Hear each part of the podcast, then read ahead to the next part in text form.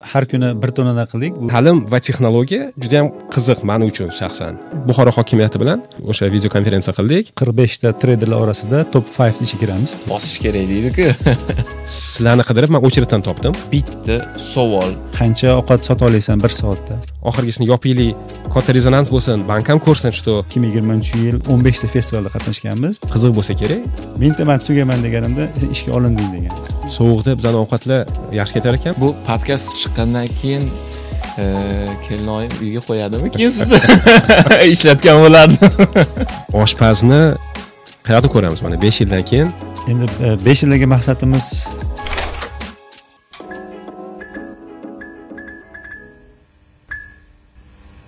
muzaffar aka assalomu alaykum. Assalomu alaykum hammalarga xush yaxshi kelibsiz. kelib oldingizmi qiynalmasdan probkalar yonida aka. Yo yaxshi. To'g'ri bir ishdan o'tib keldim. Ha ha ha yaxshi. Muzaffar aka rasman birinchi mehmonimizsiz katta rahmat. Hali hech kim ko'rmagan bilmagan narsaga e, xo'p deb rozi bildirib поддержка qilib kelganingizga. Bizada format qanaqa? Biza mm, birinchi podkastimizni xabarlar o'qish bilan boshlaymiz. Bizani bu yoqdagi yurtdoshlarimizni hayotiga qanaqadir ham aloqasi bo'lgan qiziq bo'lgan xabarlarni o'qib o'zimizcha talqin qilamiz. O'shanga xabardadan boshlasak. Bitta zo'r xabar o'qidim otabek aka. O'zbekistonda dating app qilishibdi. Ya'ni ukda founderlari e, o'zbekiston uchun qilishibdi. O'shanga fikringiz qanaqa? Ko'pchilikka o'xshab uyat sharmandami? Или же положительно qaraysizmi pozitiv qaraysizmi bu narsaga? O'zbekcha tinder o'zbekcha tenderda exactly. Или же badu. Proyektni nomi olov facebookda ko'rdim. Reklama qilishyotgandi o'zbekiston britinda bilishim bo'yicha xurshid aka fayzullayev ayollari bilan birga qilayotgan proyekt.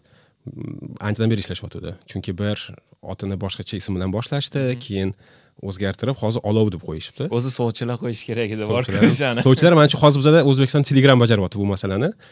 Har xil telegram kanallarni ko'rib to'g'risi anavi komediya bilmayman muzaffar aka siz ko'rganmisiz? Kelinlarni ani xuddi produktga o'xshab bo'yi basti nima diplom o'qigan hammasini faqat kelinlarni emas bolalarni ham pakej qilib reklama qilishadi. Balki e, bu уже bunaqa narsaga talab borligini ko'rsatadi. И olov telegramni sekin siqib chiqarib balki haqiqatdan e, sovchilik endi sovchilik vazifasini bajara olmasa kerakku baribir bizada o'zimizni milliy an'analar bor. Telegramni bilmadimu lekin men o'ylab qoldim balkim ellik yildan keyin уже sovchilik ham yo'qolib ketar balkim o'zimizda deb o'ylab qoldim. Texnologiya hamma narsani bosib ketyapti. Hozirgi texnologiya yoshlarimiz e, texnologiya rivojlanganidan softverlar har xil programmalar уже oldindan ko'rishib e, даже ko'p chatlar bor rulletka chatlari bor yo boshqa. Shuning uchun bu olov ham e, bir vaqt vaqti kelganda shunaqa bir platforma bo'lib qoladiki hamma qulay foydalanadi. Siz masalan olov haqida ishlatgan bo'larmidingiz? Olov haqida endi eshityapman to'g'risi. Endi aytganlardan keyin o'qib ko'rdim. Da albatta ishlatgan bo'lardim why not? Nima deydi? Chunki e, hozirgi zamonda yoshmisiz qarimisiz hamma narsadan xabardor bo'lib turishingiz kerak. Chunki e, it texnologiya e, juda tez rivojlanyaptiki uni orqasidan quvlab bormasangiz nima deydi zamon orqaga orqada qolgandan bo'lib qolasiz. Shuning uchun har narsadan xabardor bo'lib turish kerak. Bu podkast chiqqandan keyin e, kelinoyim uyga qo'yadimi keyin sizni ishlatgan bo'lardi angliyada yuribmiz nima bo'lgan chog'da ham angliyada. Da. bu savolni o'zi murodga berishimiz kerak edi ichimizda bo'ydoq murod. Murod siz nima deysiz endi bu bunaqa xabarlarga? Bunaqa xabarlarga sal kech qolishdi lekin aka. Va bizniki уже e, olovdan oldin hal bo'lib bo'lgan deydiku siz bunaqa texnologiyada ishlatmadingizmi telegram tinder yo Eh, an'anaviy to'g'ri- to'g'risini aytaymi to'g'risini aytaymi bir bir ikki uch yil oldin bir qiziqib kirib ko'rganman ya'ni tinder boyagilarga но уже сразу chiqib ketganman narsa manga ism yoqdi ism. Olov. Olov zo'r ism ya'ni love olov. Zo'r. Omadini bersin uydagidan olov chiqaraveradida shunaqa shunaqa. Yana bitta xabar murod bizani e, angliyaga bog'liq. Angliyada adashmasam har yili bet degan in- e, edtech educational technology e, ko'rgazmasi bo'ladi. Выставка. U yoqda shu ta'lim sohasidagi eng oxirgi ilg'or mahsulotlar texnologiya o'rnaklarini odamlar chiqib ko'rgazmaga qo'yadi va yanvarda bo'ladi odatda bu ko'rgazma yaqinda bo'lib o'tdi. U yoqda o'zbekistondan vakillar ishtirok etishibdi ta'lim vazirligidan yana boshqa har xil tashkilotlardan ta'lim o'zi ta'lim va texnologiya juda yam qiziq man uchun shaxsan e, man uchun ham soha. O'shanga e, qanaqa mana o'zbekistondan bu narsaga qiziqib o'zbekistondan turib mana angliyadagi oxirgi texnologiya texnologiyalarni ko'rishga vakillar kelayotgan ekan demak bizada ham bir siljish bor bu sohada. Nima deb o'ylaysizlar?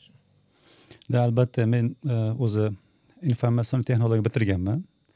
Diplomim it angliyaga kelgandan keyin soham o'z- o'zgargan.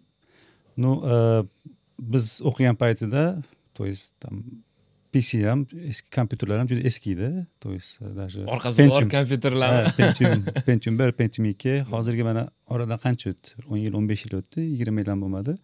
Texnologiya boshqa ko'rinishda tus olgan. Shuning uchun e, ko'p e, bunaqa e, выставkalar ko'rinishlar juda qo'l keladi. Mana e, o'zimni hayotimdan gapiradigan bo'lsak qizim o'n besh yashar. И hozir qizim e, maktabdan e, grant olganki besh yuz funt dollarga bir yetti yuz bo'ladi. U proyektida man qanaqadir kompyuter yasayman deganda shunga ular grant bergan. То есть bu o'zi kompyuter sayensda o'qiydi. Shunaqa bir o'qishdan tashqari nimalar bor? Krujoklar bor shunga o'xshab. И shunga hukumat то есть э, investitsiya qilyaptiki будущем bolalar э, o'qib chiqayotgan bolalar qiziqishi yoki motivatsiya yoki bir e, o'zini bir harakatini oshirsin deb shunga o'xshagan e, ko'rinishlar kelib qatnashishi o'zbekistonda bu juda katta yutuq bo'ladi. И nafaqat э, balkim o'sha o'zbekistondagi studentlarni olib kelsa balkim vuzdagi u yanada ham yoshlarga e, ko'proq motivatsiya berib o'zini ustida ishlashga qulay bo'ladi. Texnologiya o'zi hamma sohani o'zgartirib ketyapti.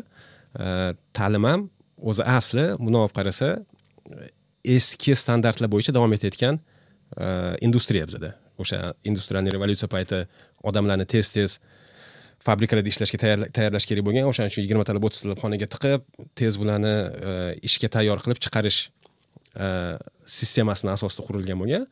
Hozir уже texnologiyalar hamma sohani o'zgartirib tashlayaptida ta'lim eskicha qolib ketyapti. O'shaning uchun iloji boricha tezroq ta'lim sohasi ayniqsa o'zbekistonda texnologiyalarni ham qamrab olib bir yangi yo'nalishlar bilan yangi dunyoga tayyorlaydigan ehm, sistema bilan chiqishlari kerak deb o'ylayman. Otabek aka texnologiya va ta'lim haqida gaplashganimizda ehm, chat gptni albatta gaplashib o'tishimiz kerak. Ehm, chunki men yaqinda universitetni bitirdim va o'sha dekabrlarda chiqqan bo'lsa o'tgan yili chat gpt nima bo'ldi? Chat gpt chiqdi. Assignmentlarni полностью chat gptda qilganmiz. Полностью chat gpt ya'ni plagiarizm umuman chiqmaganda вот menda shunaqa bo'lgan chiqarib beradi deb e, boyagi qilishgan endi ishlatmanglar deyishgan. Но полностью qilganman to'g'risi. Endi bu balkim bir tarafdan yomon bir tarafdan yaxshidir. Но ancha vaqtimni boyagi qilgan e, qilgan va universitet o'sha payti hech narsa qilolmagan bitta o'sha ustozim bor edi phd o'qigan e, doktor. U kishi aytganki chat gptni hozir hech narsa ya'ni uni kontrol qilolmaymiz degan kontrol qilolmaymiz dedi. O'shaning uchun hozir e'tibor bergan bo'lsangiz o'sha chat gpt to'rtdan keyin дальше develop qilishmadi. Ya'ni to'xtatib qo'yishdi. Endi hozir ai haqida gaplashadigan bo'lsak bu o'zi juda yam chuqur mavzu. Mas- manimcha o'tirib bir besh soat shu haqida gaplashsak bo'ladi. E, lekin. lekin mana shu chat gptni o'zi ham texnologiyani qanchalik butun industriyalarni sohalarni oyog'idan osmonga qilib o'zgartirib tashlayotganini juda yam qisqa vaqtda ko'rishimiz mumkin. O'shaning uchun hamma sohalar iloji boricha tezroq. Bunga adaptatsiya qilishni o'rganish kerakda.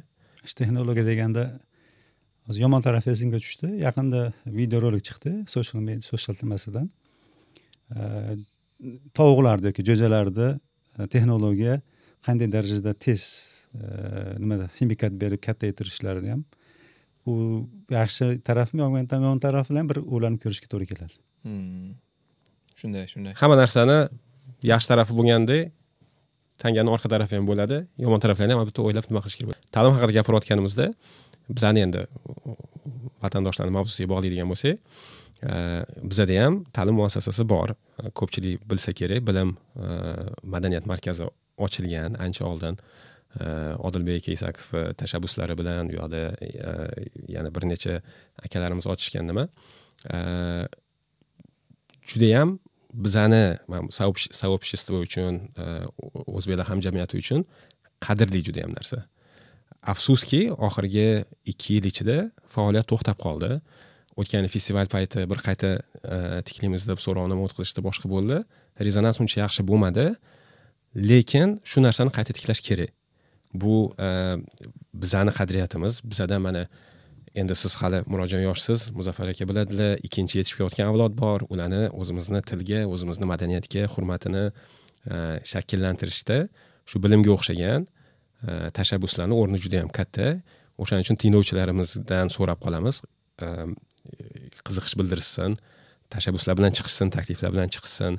Man bilaman hozir shu bilimni qayta jonlantirish ustida ishlar ketyapti. Ertaga shu masalada yangi narsalar e'lon qilingan payti qo'llab quvvatlashni manimcha hammamiz qilishimiz kerak deb o'ylayman. Albatta qo'llab quvvatlaymiz albatta bu bilimni bolalarini ko'rganman. Richmondda bir o'zbek diaspora yig'ilganda shu bolalar sahnaga chiqib o'zlarini ko'rinishlar qilib milliy ko'rinishlar qilganda nima deydi o'zizdan bir anaqa deydi ichingizdan bir ajoyib e, olov chiqadi. Shuning uchun e, bu narsani agarki e, bilim davom davom ettirilsa yoki qanaqadir bir diaspora yig'ilib birgalashib yordam sifatida nima ishlatilsa balkim kelajakdagi bolalarimiz hammasi to'planishib bir biri bilan aloqa qilib fikr almashishib nima deydi mahallani strong deydi haligi mahkam ushlab bizdan keyin masalan bolalarimiz ham hammalari birgalikda bo'lishadi. Otabek aka bilim maktabi haqida ozgina qisqacha aytib bering. Bilim maktabi mani bilishim bo'yicha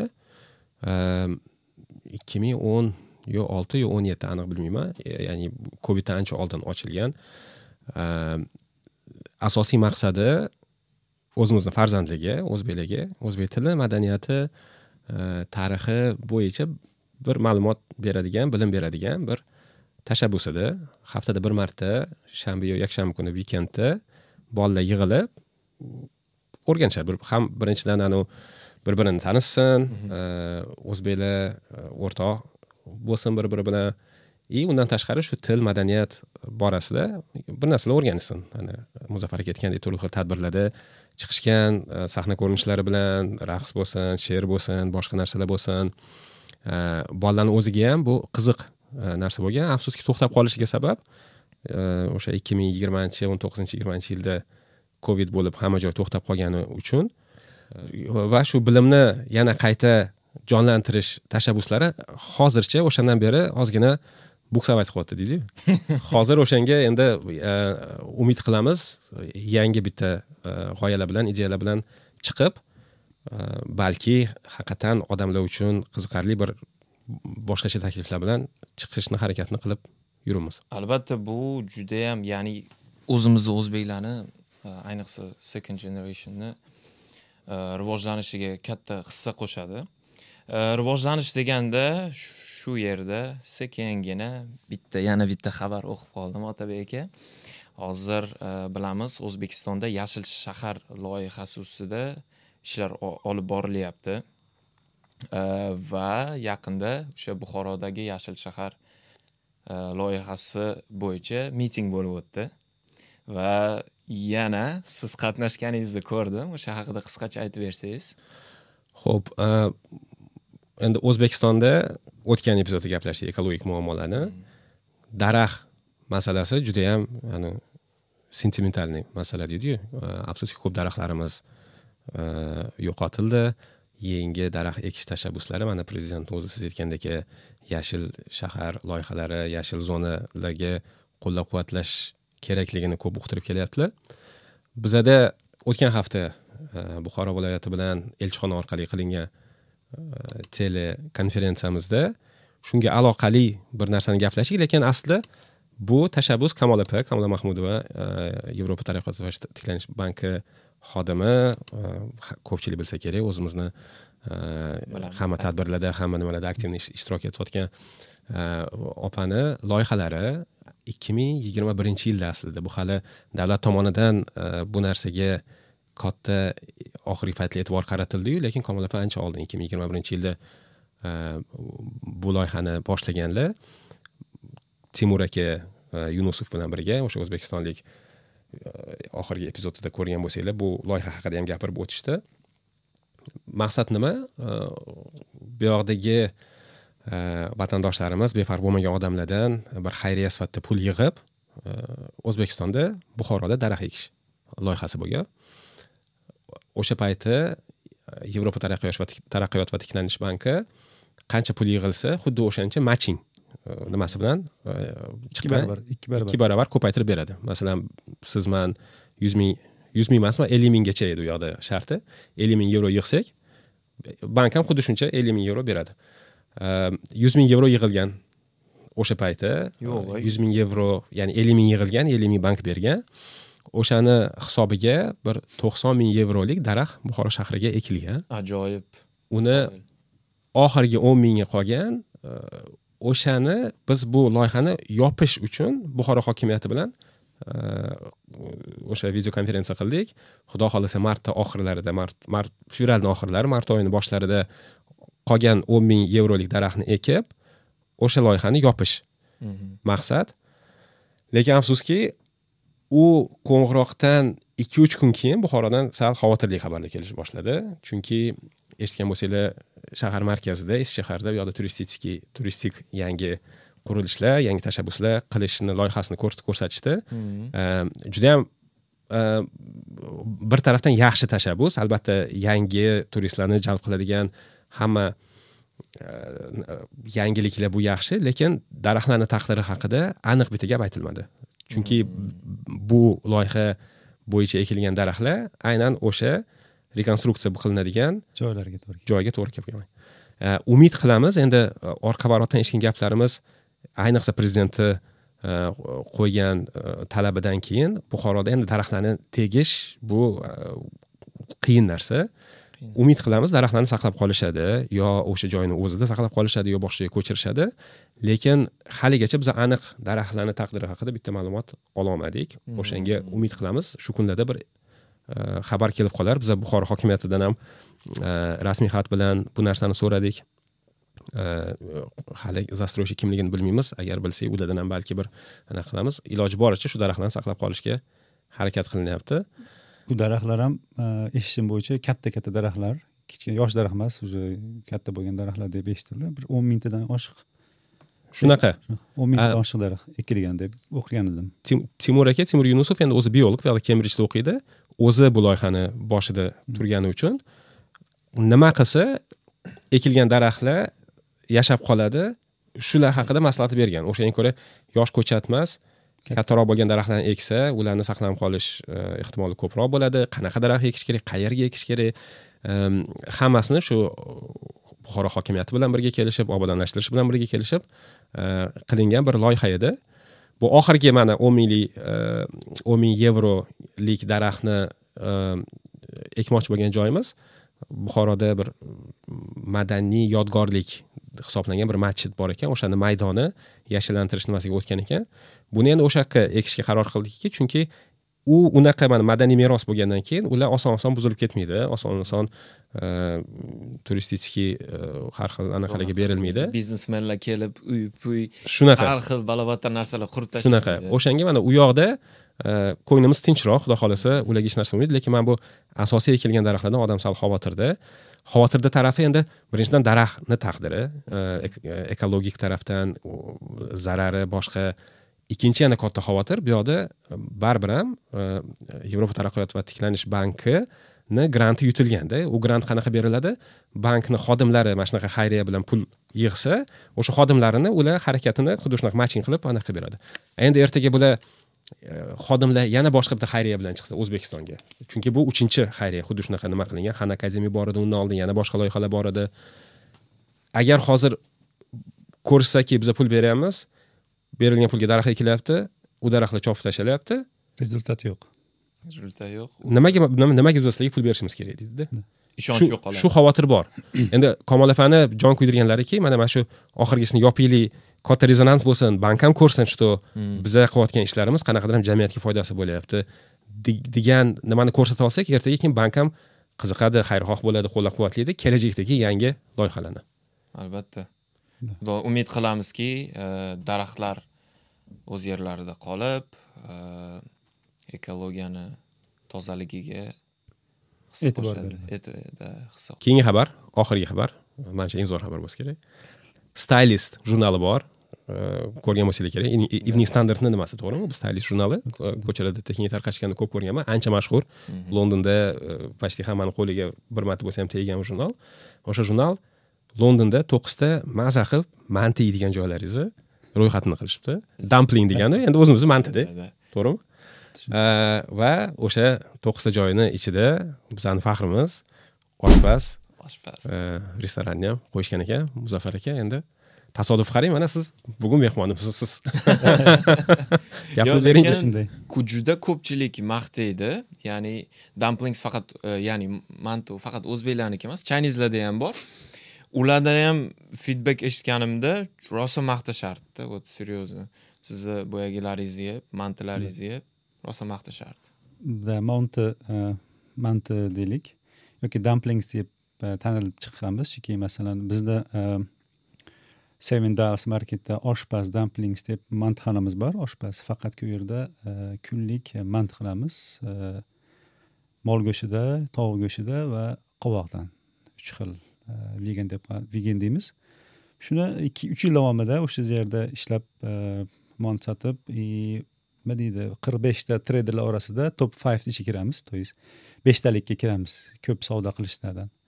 Shuning uchun e, shu e, seven dials marketdagilar bizga e, o'zini besh yillik lizini то есть kontrakt taklif qildi. Chunki bizda qiling sotilayotgan mantilarimiz birinchidan nima deydi shirinligi va nima deydi muzlatilmagan nima deydi frozen fresh deb qo'yadiyu fresh. Shu sababdan e, juda shirin. E, bizda даже xitoyliklar buyoq murojaat etayotgandek xitoyliklar o'zlari ham kelib e, yeb maqtab yomonlansa ham yomonlamasa ham sizlarni mantilar yaxshi deb qo'yadi o'zini nimasini Bu- o'sha to'qqiztaligiga kirish bu stylistni o'zini tashabbusi to'g'rimi sizlar piar orqali qilgan narsa pul emas bermagansizlar ya'ni Yo'q. bo'lmagan. Tanish bilishlik yo'q u yoqda biz hech narsa qilmaganmiz o'zlari e, chiqib e, qisqa informatsiya so'radi. Mant haqida qanday qilasizlar yoki biz biz даже bilmagan edik bunaqa tashabbus ketayotganini yoki shunaqa bir e, nima deydi stylistlar tarafidan ketilayotgan unaqa ko'rinish shuning uchun bizdan informatsiya oldi. То есть oshpaz haqida e, bera olasizlarmi qisqa informatsiya yoki mantilar haqida qanday qilasizlar necha xil mantilar bor kelayotgan e, mijozlar kimlar e, nechta odam yeydi yoki e, постоянник har doim keladigan mijozlar bormi? Shunaqa savollar ko'rginam o'tib edi o'tgan yili shuni bergan edik. Mana oxiri yanvarda chiqdi shekilli bu yanvarda shu informatsiya chiqdi. Ko'rib xursand bo'ldik. Albatta bizni oshpazimiz yoki o'zbek e, millatiga tegishli bo'lgan mansi e, londondagi e, stylist nomi chiqqan gazetada to- to'qqiztalik ichiga kirganiga zo'r uni ko'rib biz ham biz ham faxrlandik. Albatta o'zimizni milliy brend e, milliy ovqat aka shu yerda oshpazga ko'p boramanda men. Sevendasga ham boraman restoraniga ham boraman. Restoran haqida alohida gaplashamiz. Va bilamanki oshpaz judayam ko'p festivallarda qatnashadi. Hayd parkda bo'lgan bst festivalimidi. O'sha festivalda borganimda man bu очередьni ko'rib queueni ko'rib jinni bo'lib qoluvdimda. Shunchalik odam очередьda turib mantuga очередьda turibdi. U boshqa boyagilar ham bor ovqatlar ham bor. Bu festival har yili bo'ladi adashmasamda festival har yil bo'ladi. Biz ikki ming yigirma birinchi yildan beri qatnashamiz. Mana bu yil uchinchi yil bo'ldi. Yana e, mana kechagi kuni yana bitta xabar keldi. Уже yigirma to'rtinchi yillab qatnashamiz. Hmm, zo'r ajoyib. Juda chunki ajoyib. u festivalga e, judayam mashhur artistlar keladi. O'tgan yili kim keluvdi? Blackpink. bu bst festival hayt parkda bo'ladi. Bir yilda bir marta e, uch hafta davomida bo'ladi. Yevropadagi eng katta festival hisoblanadi. Festivalga bir kirganda oltmish besh mingta odam kiradi ochiq joy hayt park londondagi hayt park degan katta parki bor. Agarki ko'rsa shu yerga oltmish besh ming sig'adigan odamga e, festival qiladi. O'tgan yili blackpink e, nima deydi haligi kaliforniya qo'shiqni aytgan qo'shiqchi va undan ko'p ko'p nomi chiqqan nimalar qo'shiqchilar keladi boshqa bir ko'rinishlar bo'ladi. Shu festival o'zi asli hayt parkka bu festivalga qo'shilish juda qiyin kechgan. Hmm. boshida application topshirasiz nima ovqat bu nima nima sota olasan nima o'zingdan e, bizga nima benefit degani nima bera olasan festivalga? И qancha ovqat sota olasan bir soatda? Degan savollar bo'ladi. O'shanda e, biz aytdikki bir soatda deydi yuzta yuz ellikta portion e, ovqat sota olamiz shunga qurbimiz yetadi. U degani deylikki bir soatda bir yuz yigirmata ovqat sotish u degani bir minutda почти ikkita. Ikkita ovqatni bir minutda berishingiz kerak bitta mijozga. Chunki e, murojaat o'tgandek gohida shu odamlar e, o'chirtga turib turganda tez ularga mijozlar ovqatni berib и shu narsa ularni xursand qilib jo'natishga to'g'ri keladi. Shu sababdan bu narsa e, hayt park festivalini menejerlarga yoqib tushdi.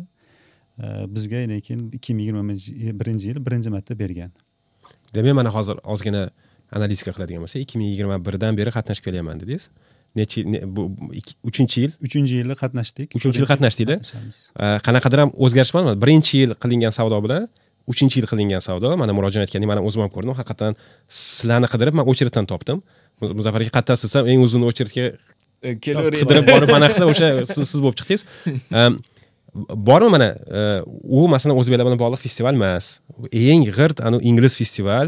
Hamma butun dunyodan nimalar keladi. И o'zbek ovqatiga e, u yoqda masalan bir emas ikkita joyda sotib o'tdingiz bu yil. E, qanaqa qiziqish? O'z- yildan yilga osish o'sish bormi yo bir xilmi yo kamroqmi? E, birinchi yili qancha qiyin kechgan chunki experience deb qo'yadi u anaqamiz kamlik qilgan opitimiz и e, не только mani o'zimni opitim balki ishchilarni e, savdo qilish yoki klientlar bilan tez muomala qilish yoki ovqatni vaqtida pishirish. E, shuning uchun birinchi yili ancha qiyin kechgan. Ikki ming yigirmanchi yili juda juda tez o'sish bo'lgani uchun juda chiroyli sotuv ko'rsatganmiz. И menejerlar bizni ishlatganimizni e, не только faqat nafaqat uni ovqatni sotish balkim tozalikka e'tibor berishlik kelgan e, nimada mijozlardan e, xursand qolishlik. Chunki mijozlarga ular bilet olganda ularga nima deydi feedback qoldir yoki o'zingni bir odzivingni qoldir deb xatlar boradi. Ular o'zini masalan yegan ovqatini yoki nimadir bo'lganda o'shanda ham oshpaz haqida ko'p gapirgan bo'lgan mijozlar. Shu men e, oshpazda ovqat yeganimda juda maza qildim yoki oshpazni keyingi yili ko'rmoqchiman degan e, nimalarim bo'lgan. Uni menejer bir o'zi bir orqa yo'l bilan aytgan senaqa senga bir juda ajoyib fikrlar kelgan seni anaqa stoling oshpaz haqida deb. Ikki ming yigirma uchinchi yil bizga e, ikkita e, joy taklif qilgan. Birida biz non bilan shashlik sotganmiz. Ikkinchisida mant sotganmiz. O'shanda bizga nima deydi ajoyib joyni chiroyli joyni bergan. Ikkita joyni o'zida e, selimiz e, juda baland bo'lgan E, top uch yilga kirganmiz. Qoyil. ajoyib. O'zi o'zi aytadi даже deydi sen deydi drink то есть e, so- ichimlikdan ko'ra ko'p savdo qilgansan ovqatdan. O'zi odatda bunaqa joylarda ichimlidan e, odamlar ko'p ichimlik sotsa siz ovqatni. Qoyil o'zi bir anaqa bo'lib qoldi. E, londonda katta qanaqadir tadbir bo'lib qolsa muzaffar aka bormikinlar degan qidirib qoldikda winter wonderland deysiz oshpaz bor u yoqda. Hyde park festival deysiz oshpaz bor tower oldida har xil winter marketlar qanaqa qilasiz buni muzaffar aka? Bu sizda qanaqadir komanda bormi постоянно qiziq? Wonderlandda ayniqsa bu yil oshpazni ko'rib rosa xursand bo'ldim. Chunki winter wonderland juda qiyin a adashmasam qo'shilish. Qanaqa qilasiz buni? Ya'ni bitta komanda borib o'tirib qidirib o'shalarga apply qiladimi yo bu faqat o'zingiz qilasizmi buni? Sekretlaringizni ayting Muzaffar. buni o'zim ishladim buni ustida juda ko'p ishladim. Uh, winter wonderland bu uh, disneyland kichkina disneyland deb qo'ysa ham bo'ladi. Shu har yili qish mavsumida angliyada e, katta bir e, territoriyaga gektar esimda yo'q joyga disneyland quradi. Bir uch hafta davomida quradi. Qirq kun ishlaymiz va undan uch hafta davomida yig'ishtirib ketadi. Qirq kun davomida bu yil bizda e, biz ularga dokument topshirdik. Endi bu dokumentimizni oson ketishi bizda orqa va bizda boshqa bir festivallar qatnashlarigimiz hammalar va bizda nechta joyimiz bo'lsa hammalarida e, saneptansiya to есть hygiene bo'yicha beshinchi reytingda turamiz. Ajoyib bu beshinchi reyting degani bu e, ko'p marketlarga bu plyus E, bu saneptansiyasi angliyaniki juda qattiq. Ular bir yilda ikki marta tekshiradi har yili. Tasodifdan keladi. Shuning uchun sizki staffingiz yoki ishchilaringiz hammalari bu narsaga tayyor turishi kerak. Bularni oldindan tayyorlab qo'ygan bo'lishi kerak bo'ladi shu sababdan winter wonderlandda e, tarixda desa ham bo'ladi birinchi marta o'zbek e, ov- ovqati milliy ovqatlari shu e, shunga qatnashdi. Sovuqda bizani ovqatlar yaxshi ketar ekanmi? Unaqa odamlar shikoyat zo'r qilmadimi ketadi ota aka Zo'rmi? borib yeb ko'rdim. Endi anglichalar shunga o'rgangan. Ajoyib bular xalq ajoyib. Mana bit- anaqani aytib beraman? Qisqa bir tarixni odamlar bizni marketlarda savdo qilayotganingizda то есть e, food market deb qo'yadi bozorchalarda savdo qilayotganingizda bizda odat bo'lib qolgan ovqat tez berib ketkazib yuboramiz. E, anglichalarda shunaqa fikr borki kimdir o'chiritda turgan bo'lsa orqasiga kelib odam qo'shilaveradi ovqatga то есть ko'p ham e'tibor bermaydiki bu ovqat nimadir yaxshiroq yoki nimadir borki shu odamlar o'chirib turibdi shunga deb. Shunda sababda ishlayotganimizda masalan e, biz gerkinda ishlaganmiz yoki boshqa yerda bu narsani ishlab ishlab o'rganganmiz. Boshida biz tezroq ovqat berib yuborsak odamlar ofisda odamlar ovqat yeydi ketadi deydi. A, boshqalarda o'chirib turaverardi boshida. Lekin shunga qarab dedim bu boshqacha stilda ishlash kerak ekanda biz odamlarni o'chirib ushlashga harakat qildik. Lekin masalan bolalar tez ovqat berasa o'zbekchalar bir birimizga sekinroq ber odam ushlab tur deb haligi nima deydi. Ha manaqa yerda ekan gap. Sekretlar. haligi uch to'rtta odam qolsaki sekinlashtiramiz. Tushunadi. ovqat berish. Shunaqa qilib o'chirishamiz shu sababdan wonderland ham ular ovqatga sovug'iga qarab e'tibor bermaydi. Bular o'rgangan angliyani havosiga har doim sovuq yoki qish davomida yomg'ir yog'adi shamol ovqat oladi u- yeyveradi. U alohida masala o'zi ani Bizda- qishda ham tapshi kiyib yurishadi qoyil yurishadi winter wonderlandda e, nafaqat manta lagman ham qo'shdik bu yil. Zo'r. Shu lagman e, kiritdik. Endi noodles oshpaz noodles endi dumplings deb e, manimcha lagmon ko'proq sotiladi montadan ko'ra. Qoyil qoyil zo'r. Muzaffar aka endi o'zingiz e, сразу oshpazga o'tib ketdiku o'zingiz haqingizda bilish qiziq. Oshpazni уже hamma bilsa kerak. Muzaffar aka e, oshpazni asoschisi sifatida hamma bilsa kerak lekin siz ham qayerdandir ham boshlagansiz bu yoqqa kelgansiz. E, birdaniga oshpaz paydo bo'lib qolmagan. O'shanga e, ayniqsa bizani auditoriya britaniyadagi o'zbeklar kelib bu yoqda studentlar yo bir oyoqqa turaman degan anaqalarga qiziq bo'lsa kerak sizni bu yoqqa kelib o'sha ayni oyoqqa turish jarayoningiz qanaqa bo'lgan? Nechinchi yil kelgansiz? Qanaqa kelib qolgansiz o'zi nimalar qilgansiz kelganingizda?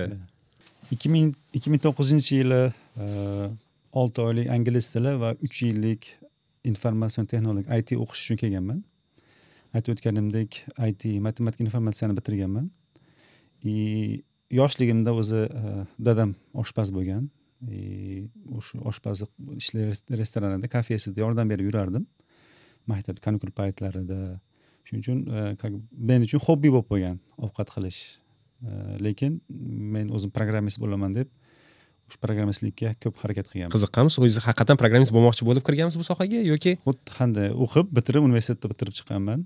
Bu qaysi universitetda o'qigan? E, o'sh o'shda o'qigan o'sh e, государственный universitet o'shskiy государственный univers- universitetda o'qitib bitirganman.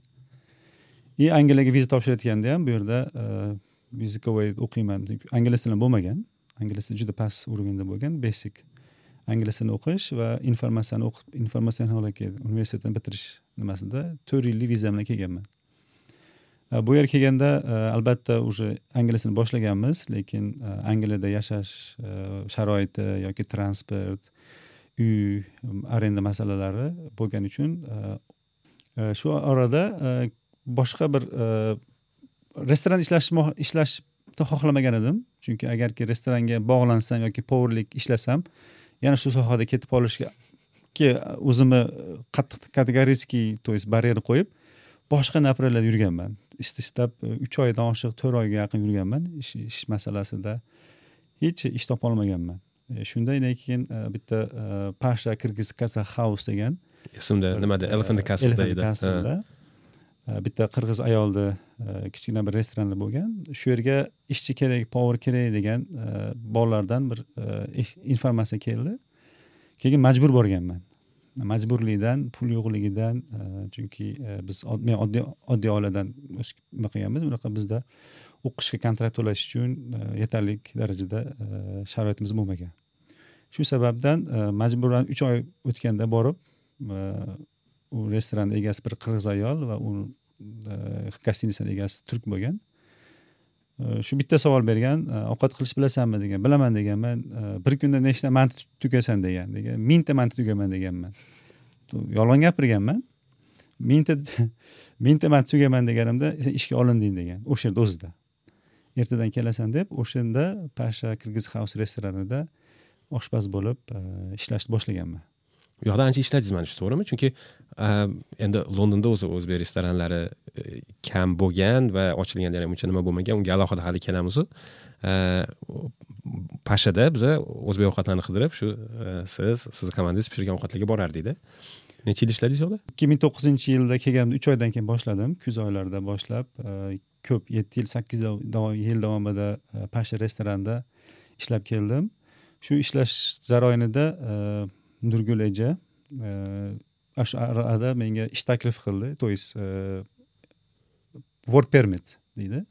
O'sha yerda ish bir yerda bir oyda ishlasangiz sizga e, возможность bergan edi ishga qabul qilish uchun. E, shu yerda qolib ishlab ketish uchun. Shu основада menga nurgul ejani katta yordami tegib shu arada work permitli vizali bo'lganman ho'p demak pashada ishladingiz yetti sakkiz yil ishladingiz keyin sizga fikr keldi o'zingizni ishingizni boshlash to'g'rimi?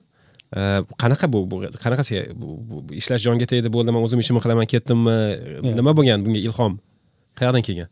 Yo'q man o'zi mani shunaqa xususiyat borki bir yerda ko'p ishlay olmayman masalan deylik lekin pashida ishlagan chog'imda ham boshqa bir restoranlarda ertalab ishlardim italyanskiy restoranda ishlaganman bella italiya ertalab breakfastga borardim sahar soat ikkigacha ishlardimda ikkidan ishdan chiqib uchga kelib pashadan uchdan o'n ikkiga qadar ishlardim то есть почти o'n olti soat ishda o'tardi vaqtim undan tashqari gumen hotelda ishladim shu orada boshqa bir kuxnyalarni ko'rib qiziqishim oshishni boshladi и aytib o'tganimdek professional hobbidan oshpazlik oshpazlikdan professional oshpazlikka o'tib ketib qoldim. U orada ham o'qish ham bo'lib keldi. Sisko programmasini tugatdim. Shunda menda juda qattiq bir e, nima deydi vыбор deb qo'yadi tanlov turib qolgan yoki sen ketasan oshpaz bo'lib e, professional kuxniyaga kirib ketasan yoki itga qiziqasan degan. Lekin e, bir tarafdan itda bu yerda o'qish juda qiyin kechgan u qiyin kechganligi sababi bu yerdagi it informatsiyani nimasi? Informatsiyasi bizda ikki ming to'qqizinchi ikki ming o'ninchi yillik informatsiyani to'liq boshqacha bo'lgan. Ya'ni mana hozir hozir aytib o'tganimizdek texnologiya o'zbekistonda yoki sentral kirib kelyapti. Shu sababdan biz olgan work viza olganim sababli it o'qishni to'xtatishga majbur bo'lganman. И professionallik oshpaz sifatida ishni boshladim. O'sha it o'qiyotganingizda bu proyekt qilib ko'rganmisiz? Yoki shu sohada ozgina bo'lsa ham ishlab ko'rganmisiz yo'q sohada ishlamaganman it sohasida o'qish bilan cheklanganman. Chunki e, menda bu yerda yetarli tanishlar yoki informatsiya bo'lmaganligi uchun e, juda qiyin kechgan. Shu sababdan e, to'xtatib ayting professional oshpazlikka o'tib ketganman. Shu orada e, qanday e, restorandan chiqib oshpaz brandiga asos solish nimasi albatta bu restoran e, bir chekkaroqda bo'lgan. Ham e, restoranda faqat e, kelgan mijozlarga kutib o'tirasiz kelasiz. Chunki biz bir chekkaroq joylashganimiz uchun kutib o'tirib yoki restoranga kimdir kelarkan deb kutishga to'g'ri kelgan. Hmm. menda то есть bunaqa meni maqsadlarimga to'g'ri kelmagan. Shu sababdan ko'p izlanishlar olib borganman. Londonda nima qanday qilib o'zbek kuxnyasini rivojlantirsa bo'ladi o'zbek milliy ovqatlarini rivojlantirsa bo'ladi deb e, har xil bir seminarlarga qatnashdim e, exhibitionlar bo'lgan food exhibitionlar e, har xil joylar exilda yoki boshqa bir yerlarda. Shularda qatnashib informatsiya yig'ish boshladimda shu paytda bir narsani bildimki londonda ovqat bozori food marketlar rivojlanayotgan payt bo'lgan.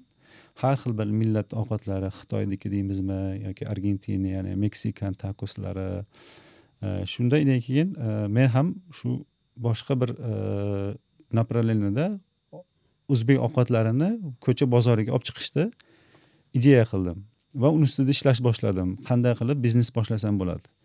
Mana o'zim kelganimga hech qancha bo'lmadi. Ingliz tilini endi o'rgandim. Endi menga ustiga biznesni rivojlantirishni o'rganishga ishtiyoq paydo bo'ldi.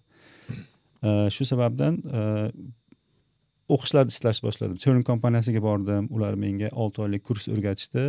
Qanday biznes boshlasa bo'ladi? Brending e, menyu создавать qilish bu bizga bizni ovqatlarimiz anglichalarga qanday то есть prezentatsiya deb qo'yadi qanday olib borish qanaqa qilib ko'rsatish e, bularga ovqatlar biz ovqatlarimizni masalan oshimizni yoki mantimizni qanday qilsakki bularga chiroyli ko'rinadi yoki yeyishadi yoki tabiga to'g'ri keladigan tabiga to'g'ri keladi. Undan tashqari ingrediyentlar то есть mahsulotlarni izlashni boshladim qaysi mahsulotlarni ko'chaga olib chiqib ularga pishirish. Shu sababdan ancha vaqt vaqt kerak bo'ldiki market topish. Va market men oshpaz brendini e, topdik. Masalan juda ko'p o'ylandim oshpaz nomini qo'yishda. Ko'p o'rtoqlarni maslahat qildim и bir e, aslbek degan o'rtog'im bor edi o'zlari bu yerda logistika bilan ishlaydi u aytib qoldiki siz oshpazsiz oshpaz deb nomlang masalan u oshpazni tarixi bo'ladi masalan oshpaz nima degani desa то есть shef kimiki bir osh qiluvchi ovqat bizda erkak kishilar o'zbekistonda aslida oshni qiluvchi insonlar erkak kishi agarki erkak kishi oshni qilsaki shirinroq bo'ladi ayoldan ko'ra u hamma yerda bor bizda shu sababdan oshpaz deb e, asos oldik. Va e, endi oshpaz bor menyu bor e, market kerak. Endi hamma yoq bor market bo'lishi kerak. E, shu marketni orasida juda qiyin kechgan bizda. E, har xil marketlarga shu nechinchi ikki ming sakkiz ikki ming yetti yo'q ikki ming o'n sakkiz ikki ming o'n yettini gapiryapmiz. O'sha paytlarda ko'p yerlarga application tashlaymiz yoki konsepsiyani qilib tashlaymiz. U market menejerlari qaraydiki nima ovqat bu deydi. Qarab tushunmaydi. Ha guruch. Guruch go'sht masalan deylik osh biz birinchi osh bilan chiqamiz biryanimi o'shalar bilan nima kerak? osh deydida qanaqa bir sous yo'q quruq ovqatmi degan savollar tug'ilib qoladi. Lekin biz osh o'zbekistonda o'zbek millatiga tegishli bo'lgan signature dish bu bizni oshimiz deb. U paytlarda juda qiyin kechgan. Sababi yangi o'zbekiston rivojlanayotgan payt edi o'zbekiston hali turizm juda past nimasida. O'zbekiston deganda e, anglichalar ham bilmasdi.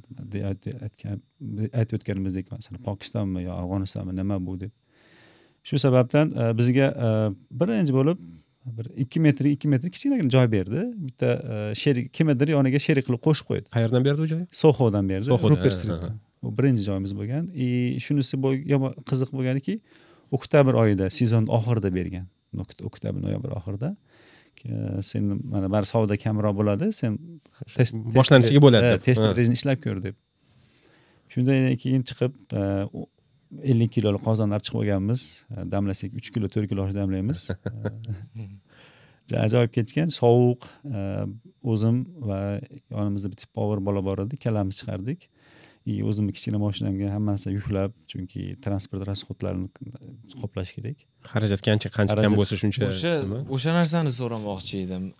Success story zo'r ya'ni eshitib maza qilyapman hozir. No lekin finans masalasini nima qilgansiz? Kimdandir qarz olib turganmisiz? Или же e, o'zingizni yig'ib qo'ygan pulingiz bo'lganmi? Chunki bilamiz londonda bu narsani qilish qimmat o'zi yashash qimmat londonda va biznes boshlash ko'pchilik e, o'ylaydi o'ylaydi planni qiladiyu keyin shu e, realizovать qilishga kelganda to'xtab qoladi. Finans masalasi. Finans masalasida shu aytganimdek e, strategiya qo'yganman o'zimga. Qanchadir pul hashlayman shu yerga. И undan tashqari уже boshqa yerda ishlolmayman kirim bo'lmaydi. Hmm. chunki определенный e, o'zim budjet summa qo'yib vaqt qo'yganman o'zimga o'zim. Deylik shu paytdan shu paytga dovr yursa оправдать qilgan bo'ladi. Yurmasa значит e, oshpazlik boshqa bir ko'rib chiqish kerak bo'ladi. Boshqa yerda ishlash to'g'ri keladi. Shuning uchun strategiyani qo'yganimda e, qishga to'g'ri kelib qolganligi uchun ham ozgina qiyin kechgan. Lekin e, boshlanishida e, aytgan o'tganimdek vaqt yuzasidan to'g'ri kelganiga men o'zimga o'zim olti oy vaqt qo'yganman. Shu marketga chiqaman olti oy ishlayman. Agarki yurib ketsa davom etaman yurmasa to'xtataman shu e, oktyabrda qo'ydik. Oktyabr e, noyabr dekabr yanvar fevral mart iyunda o'zini e, mazasini berishni boshlagan. Даже undan oldin. o'zini qoplashni boshladi уже. O'zlanish qoplashni boshlagan. Даже martda his qilganman. Deylik boshida uch kilo to'rt kilo osh damlasak уже martga borib o'n kilo o'n bir kilo osh damlaganmiz. Bu degani bir yuz yuz portion yuz yigirma portion osh qanaqa o'rgatgansizlar u yoqda soho atrofida endi asosan shu ofisda ishlaydiganlar kelgan keladi to'g'rimi? Yo turistlar ham kelarmidi u yoqda? Ishlash e, vaqtimiz soat o'n ikkidan ikkigacha bo'lgan. Ertalabdan e, tentlarni qozon o'choqlar hammani olib kelamiz. E, to'qqizda o'nga davr hamma yerda e, setup qilib qo'yib oshni qovurishni boshlaymiz. Soat o'n ikkiga tayyor qilib beramiz. Ofis keladi. Ko'proq u yerda ofis magazin ishchilari yoki turistlar ham bir o'n prosent yigirma prosent kelardi. Ofislar bo'lgani uchun bizni yutug'imiz shunda bo'lganki ofisda odamlariga biz boshida aytayotganimdek boshida yeb ko'r deb try qilib ko'rasanmi to try deb berib ozgina ozginadan berib o'rgatib olgansizlar o'rgatganmiz. Shunda masalan qo'y go'shtida ular qo'y go'shtini hidi bormi yoki qanday bu deb boshida bir faqat qo'y go'shtini olib chiqamiz o- oshni E, biz yaxshi qovurib berganimiz uchun ular yeb ko'rib haligi ofislar qaytib kelib kelib kelib уже martda o'zini e, rezultatini bergan. Уже o'tirib qolishgan ani kinolarda ko'rsatadi narkotiklarni boshida tekin beradida o'tirib qolganiga sotishadi. Ha. osh ham shunaqa anaqa bo'lganda osh ham xuddi shunday bo'lgan odamlar o'rgangan ofis ishchilar o'rgangan. Bizga e, shu yutug'imiz shundan bo'lgan.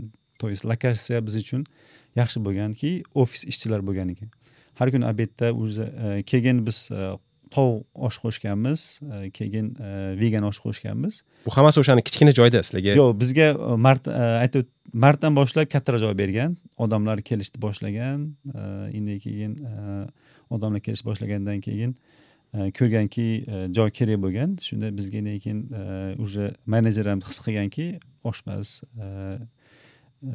yaxshi sel sotuv bo'lyapti. Shu sababdan kattaroq joy berishga majbur bo'lgan. То есть уже очередь Ma- ko'p majbur bo'lgan уже mana shu joyda siz haqingizda o'sha o'zbekistonlik jurnalda o'qiganimda menejerdan komplayn kelgan deb aytgansiz o'sha haqida aytib bering da bu narsa jek dorsi bilan bo'lgan konferensiyada bo'lgan jek dorsi ma'lumot uchun bu twitter ko'pchilik ishlatadigan twitter kompaniyasini asoschisi undan keyin e, blok degan o'zini to'lov sistemasiga asos solgan Hmm. va muzaffar aka jek dorsi bilan bitta platformada turib o'zlarini xuddi mana bizga aytib berayotgandek success storylarini aytib berganlar. Muzaffar aka o'sha haqida ham ham aytib bersangiz. J- o'zi asli biz yangi boshlagan paytimizda o'sha paytlarda ham и payment sistemasi kelganda bizga e, square degan payment ishladi degan. Square paymenti bu o'sha jek dorsini e, kompaniyasi tegishli bo'lgan ekan. Men uni bilmaganman shunda aytganki e, shu konferensiya bo'lyapti. Borib e, bir qisqa bir ma'lumot gapirib bersang e, senga uch yuz funt berar ekan. То есть, deganda menga uch yuz funt ko'ringan ko'zimga jek dorsi men tanimaganman Jackson dorsini u paytlarda.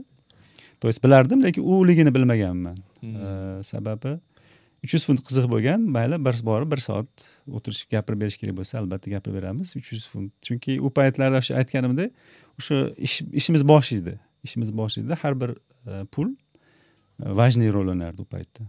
Nimaga chaqirishgan sizni? Shu e, biz square e, square e, payment sistemasini e, to'lov sistema ishlatganimiz uchun bu yangi boshlangan e, kompaniyalar bilan muloqot qilmoqchi bo'lgan. То есть e, masalan yangi biznesga kirib kelding shu ishlatilayotgan e, to'lov sistemasi senga yoqyaptimi? E, bu squarda tanlaganimiz e, biz yangi e, boshlovchi boshlash biznes bo'lganimiz uchun va angliyada kelib boshlash bosh yangi biznes boshlayotganimiz uchun bizga juda e, minimum deydi nima deydi xizmatini olgan juda даже apparatlarni bekorga bergan bo'lgan boshida sababi shu sababdan buni u asli bilmasdi bu squarda bunaqa sistemasi zerdos borligini.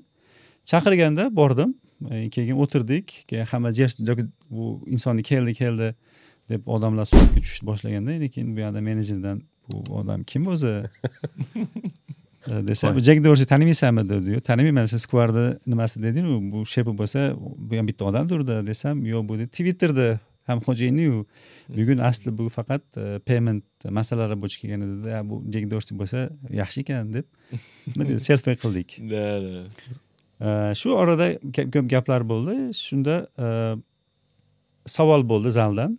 E, seni deydi hayotingdagi shu biznes boshlagandan beri eng senga qiziq то есть o'zingni e, yaxshi his qilganing yoki seksifil удачный ish boshlaganingni qayerdan his qilding deganda keyin bir bir anaqa bo'lgan edi.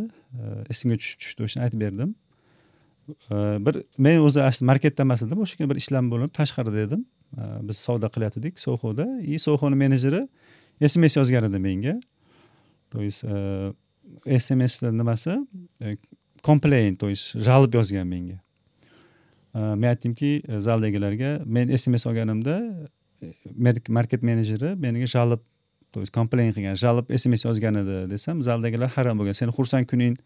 Bilan so'rayapmizu, bog'liq sen bu. nima complain deb то есть ozgina sukut saqladim shunda aytdimki smsida yozganki muzaffar e, iltimos ishchilaringga aytginki sendagi turgan e, o'chirit то есть e, odamlaring kostyumerlaring qo'shnilarni to'sib qo'ygan ular savdo qilolmayapti deb yozgan.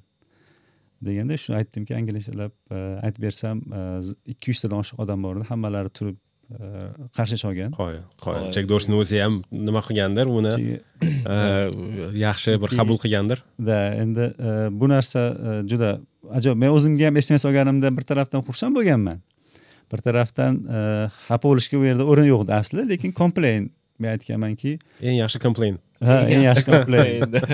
deb endi keyin endi keyin bar- baribir hamki oshiqcha bitta qo'shimcha bitta ishchi olib o'sha faqatgina kelayotgan e, mijozlarni kontrol qilib turish uchun majbur bo'lganmiz. Уже kengayishni boshlagansizlar ishchi xayr qilib a endi mana o'sha paytlardan hozirgacha mana nechta joylarda e, ham o'zingizni постоянный joylaringiz bor boshqa nimalar bor E, boshqa tarafdan boya aytganimdek londonda juda yam ko'p harakatli bo'lgan o'zi o'zbek oshxonasini londonga tanishtir- tanishtirishgada eski samarqand restorani bo'lardi eng anu, yaxshi boy joylarda e, osh deganini ochishdi u ham boylarni nimasi uydan dastavka qiladigan qancha nimalar qilishdi navro'z degani ochildi pasha bo'ldi u bo'ldi bu bo'ldi. Ancha bo'lgan ekanda men bilmagan ekanman. Ochiladi bir narsa bo'ladi yopiladi. Ochiladi yopiladi. Hmm. a sizniki mana ko'z tegmasin mana shunaqa kichkina nimalardan boshlab e, bugungi kungacha yaxshi bir stabilniy nima ketyapsiz? Nima ular bilan oshpazni farqi nima? Nimaga ularda bo'lmayapti? Sizda bo'lyapti restoran aytib o'tganimizdek e, restoran bu e, siz ochasiz va kelayotgan mijozlarni kutib o'tirasiz. То есть kelishini qarab qachon kelar ekan yoki reklama qilasiz marketing qilasiz e, nimaki qiling shundan keyin keladi restoranga odamlar. E, balkim sizni successingiz o'sha social mediada zo'r reklama qilayotganingizdadir. Yo, oshpazda bizni maqsadimiz biz mijozlarga borish bo'lgan. Mana marketga chiqib hozirgi kunda e, uchta joyda oshpaz london uchta joyda elfin kaslda e, regen stritda yangi yaqinda ochdik restoranni va coven gardenda. Hammalari central londonda joylashgan и ofislarga va turistlarga qulay joylarda. Aytib o'tganimdek restoranlar e, birinchidan e, juda qimmat ariyada bo'lgan katta pul hashlagan deylik osh restorani samarqand restorani va oshlarini bu qilgan rasodlarini chiqarish uchun ovqatlarini qimmat qilishga majbur bo'lgan. Shu sababdan manimcha ham odamlar kirib или balkim u paytlarda o'zbek kuxnyasiniga tanitish juda qiyin bo'lgan. Shu sababdan bo'lgan bo'lishi mumkin. Men bilishim shu ko'proq. Bizni strategiyamiz odamlarga chiqib birinchilardan o'zbek kuxnyasini tanittirish. Nafaqat kuxnyasini bizda yana bir tarafimiz umuman kultura va kuxnyasini rivoj tanittirish maqsad bo'lgan. И nafaqat e, biznes qilish balki community yaratish e, odamlarga biz e, o'zbek communitymiz biz faqat ovqat emas biz sizlarga o'zimizni kulturamizni tanishtiramiz degan fikrni quydik e, yoki ofisdan kelayotgan ovqat yeyotganlarga undan tashqari biz juda ko'p e, catering deb qo'yadi dastavkalar qilamiz ofislarga. Deylik e, даже e, kanada vorfda uchta e, beshta oltita zdaniylarga borganmiz. Clipper change degan advokatskiy kontora bor. Ular osh deb nima qilgan? Chunki inglizlarga biz o'zimiz borganmiz. Oldindan ularga xat tashlab biz oshpaz o'zbek kuxnyasi mana bu mana bu ovqatlarni предлагать qila olamiz osh Э, то есть qilinish э, metodlari qanday qilinadi qancha vaqtda qilinadi qaysi go'shtlar ishlatiladi guruch qancha bo'ladi ularni kaloriyasini chiqarib berish va mont agarki siz e, dietistka ovqat yemoqchi bo'lsangiz masalan vegan montimiz e, nima deydi qovoqdan bo'lgan bu narsalar hammasini e, oldindan informatsiya tashlashni boshlaganmiz. Ularga email orqali yuborib yoki ko'rmalarda ko'rsatib shu sabablari odamlar tanishni boshlagan. Bu mana u hozirgi bir yil bo'lib qolgan ish emas bu yillar davomida oshpaz e, ochilganiga mana beshinchi yil oltinchi yil ketayotgan bo'lsa olti yil davomida bu narsalarda ustida ishlaganmiz. Mana festival qatnashish ham bu bitta sabab bo'lgan. Festivalda deylik mana oltmish mingta odam kirib chiqadi. Hammasi yemasa ham lekin u odamlar ko'radi. Hozir e, festivalga yana to'xtalamiz. E, lekin biznes tarafini yana ozgina gaplashadigan bo'lsak man hozir ikkita narsani eshitdim demak oshpazni muvaffaqiyatli bo'lishini sababi birinchisi bu sizlar o'zinglar mijozinglar nima xohlashini bilishga harakat qilgansizlar tabi qanaqa kaloriya dedingiz mana vegetarian vegetarian optionlar berdim dedingiz. Demak e, o'zi xizmat qilayotgan e, mijozlarni yaxshi o'rganish bu bitta ingredient yaxshi e, successful biznes uchun. Ikkinchisi restoranlarni muammosi dedingiz ular ochadi o'tiradi klient kelishini unaqa qilish kerak emas ertaga mana bizani ko'rayotganlar biznes ochaman deydigan bo'lsa yosh tadbirkorlar. aktivno chiqib odamlarga borish kerak mijozlaringiz oldiga o'zingiz borishingiz kerak o'zingiz e, nima deydi anavi uyalib o'tirmasdan boshqa nima qilmasdan bosish kerak to'g'rimi? E, ya'ni shu ikkita faktor asosiy faktor degan bo'larmidingiz xuddi shunday bizni maqsadimiz shu bo'lgan. Maqsadimiz odamlarga chiqib odamlarga tanittirish ularga har xil bir ovqatlar taklif qilish manti lagman osh и samsa samsani ham u birinchi biz boshlaganimiz э, nima deydi? Faqat oshdan boshladik. Э, boshida ikki oshpaz boshlanganida oshdan boshladik. Keyin mantini qo'shdik. Keyin lagmonni qo'shdik. Mana hozir e, somsani qo'shdik. Sho'rvalarimiz bor restoranlarda. Shu sababdan e, odamlarga e, ozgina ozginadan o'rgatish boshladik.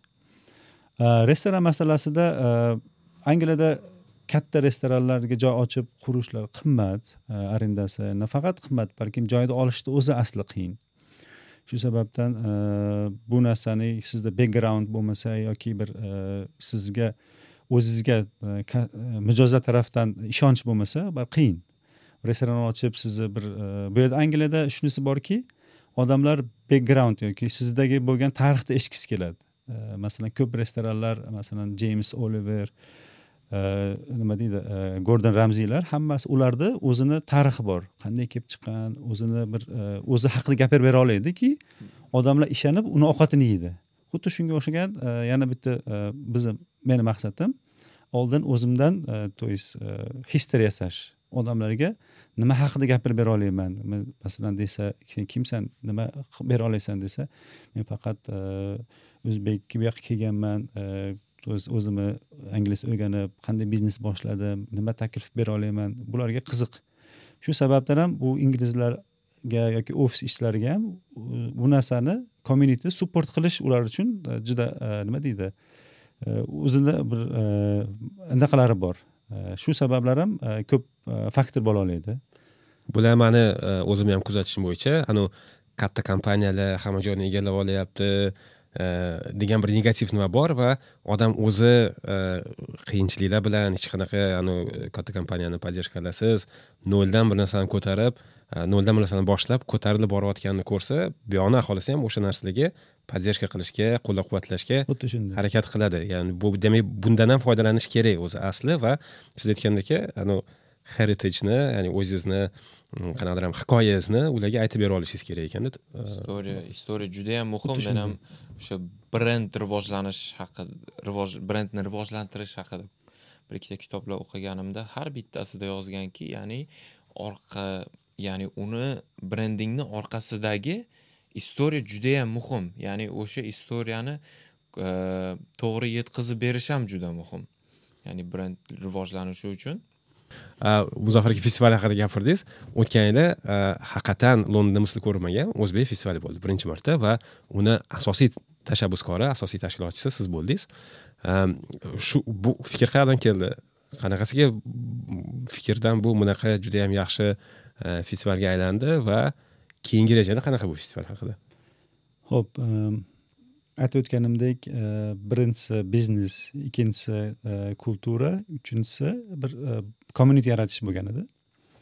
Biznesimizni oshpazni e, уже bildikki e, bu e, success bo'ldi yurib yuryapti o'z yo'lida. Ishchilar yoki bir supervayzorlar menejerlar hamma bir joylarimizni kontrol qila olyapti. Ikkinchisi bu oshpazni yanada ham yana ham ko'proq mijoz olib kelish yoki o'zbek yoki o'zbekiston yoki o'zbek milliy ovqatlarini tanittirish uchun Э, masshtabliroq bir ko'rgazmalar yoki e, bir e, festival asnovasida qanaqadir e, proyekt qilish kerak bo'lgan. Aytib o'tganimizdek biz ko'p festivalga qatnashganimiz uchun oshpazda ishchilarida yoki o'zimda bir fikr tug'ildiki o'zbek festivalini qilishlik. Va bu asnovasida oldindan orqa tarafdan уже joy izlashni boshladim. Qayerda qilsa bo'ladi чтоб bo'lganda ham e, londonda xot markazida bo'lishi kerak. Va bu narsa e, budjet masalasida qancha ketadi? Shu narsalarda o'zim uchun strategiya qilib ko'p yerlarga e, qaradim. Battersi parkiga bordim yoki e, boshqa parklarga bordim. И o'zimni uyim oldida turgan pattersil park то есть tower bridge yaqinda e'tibor bermagan ekanman. Hech qarab yurdim. Kichkinaroq bo'lsa kerak deb hech bormaganim bormaganligim uchun e'tibor bermasdan yurgan bir kun oilam bilan yuruvdik e, power bridge aylangan kishi bo'lib e, yurganimizda e'tibor berdim. Power bridge odam ko'p. E, bir kunda bir ikki yuz ikki yuz mingdan odam o'tadi deb nima qilgan ekan. Odam ko'p turistlar bor london qoq markazida tower bridge yonida temza daryosini yonida. Shunda undan bosh undan keyin kimga qarashlik bu park? Kimga обращаться qilsa bo'ladi deyi xat orqali chiqdim. E, shunaqa o'zbek e, culture and food festival qilmoqchimiz. И bizda e, uchta направление ishlaymiz ovqat qilamiz ko'rgazmalar qilamiz va sahna ko'rinishi bo'ladi. Deb ikki ming adashmasam ikki ming yigirmanchi yillari coviddan chiqish arafasida yozgan edim. Отказ bergan. Biz o'zbek nimasini biror marta bo'lmagan ishonmaymiz. Bu central london e, qay darajada xavfsiz o'tadi bu festival? Shu narsani o'zbekiston desa uston nimasi qo'rqitib yuborgan bo'lsa kerakda ozgina e, отказ berdi. Shu sababdan yana keyingi yil yana bir boshqacha bir ko'rinishda qilib e, bizni oshpazni yana ham qatnashgan festivallarini va festivaldagi menejerlardan rekomendativniy pismo oldik boshqa bir marketlarda rekomendativ pismolar olib lekin ularni qo'shib parkni e, nimasiga e, ofisiga jo'natganimizda rozichilik bildirdi. Mayli qilinglar qaysi kunlar qilmoqchisizlar kunni tanlab e, aytsanglar shunga qarab o'sha kunlar sizlar uchun belgilaymiz deb. Ya'ni bu o'zingizni tashabbusingiz bu ya'ni ruxsat olish bu уже katta commitmentku.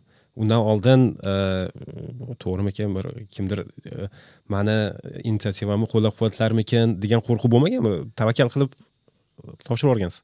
Ha tavakkal qilganman. Sababi e, birinchi o'zi agarki joy bo'lsa keyin qadam birinchi qadamda kimdir boshlab bosish kerak baribir. Majbur e, qadam bosishga majbur bo'lganman. Chunki bu meni biznesimga ham bog'liq bo'lgan. Qancha odam то есть ko'p bilsa aytib o'tganimdek e, bizga masalan oshpazga keladi. Hozirgi kunlarda bilib oshpaz faqatgina e, o'zbek ovqatlarini e, londonda sotadi. Shuning uchun значит bu festival g'oyasi ikki ming yigirmanchi yil dedingizmi ikki ming yigirmanchi yil boshlangan va o'sha necha yil o'tdi? Uch yil o'tib mana birinchi marta o'sha ikki ming yigirma uchinchi yilda bo'ldi va judayam katta festival bo'ldi. Necha mingta odam keldi? Qirq mingdan oshiq odam keldi. Biz o'zimiz ham kutmagan edik buncha odam kelishini. Lekin juda xursand bo'ldik bu festivaldan. Aytib o'tganimdek ikki ming yigirmanchi yildan ruxsat ikki ming yigirma birga yaqin olganmiz. Keyin e, ruxsatnoma olgandan keyin e, elchixonaga chiqdik va tashabbus bilan va o'zbek bu yerda yashovchi o'zbek diaspora mahallalariga chiqib shunaqa bir joyimiz aniq endi shu proyektni birgalashib qilaylik Hmm. chunki e, bu faqat man uchun men uchun og'ir kechadi qiyin bu Hmm. narsani e, qilganga yarasha masshtabniy qilish kerak bo'lgani shu sababdan e, gruppa yig'ib e, mana otabek o'zi qatnashdi e, gruppa yig'ib elchixonalarga borib yig'ib gaplashib reja tuzdik maqsad qildik zadaniyalar qo'yib rezultatlar nima bo'ladi shular hammasini ko'rib chiqib o'zbekiston turizmiga xat tayinladik albatta bu narsa oson kechmadi. Savollar ko'p bo'ldi переговорlar bo'ldi zoomda ko'p gaplashildi turizm bilan ular maqsadlarimizni ko'rsatdik hammalarini ishonib xudoga shukur chiroyli yuzimiz yorug' bo'ldi. Hammasi ajoyib tarzda o'tdi. Festivali e, eng diqqatga sazovor e, narsalardan bittasi bu ikki tonnali osh. Ikki E, tonna osh har, har kuni ikki tonnadan qilindi to'g'rimi?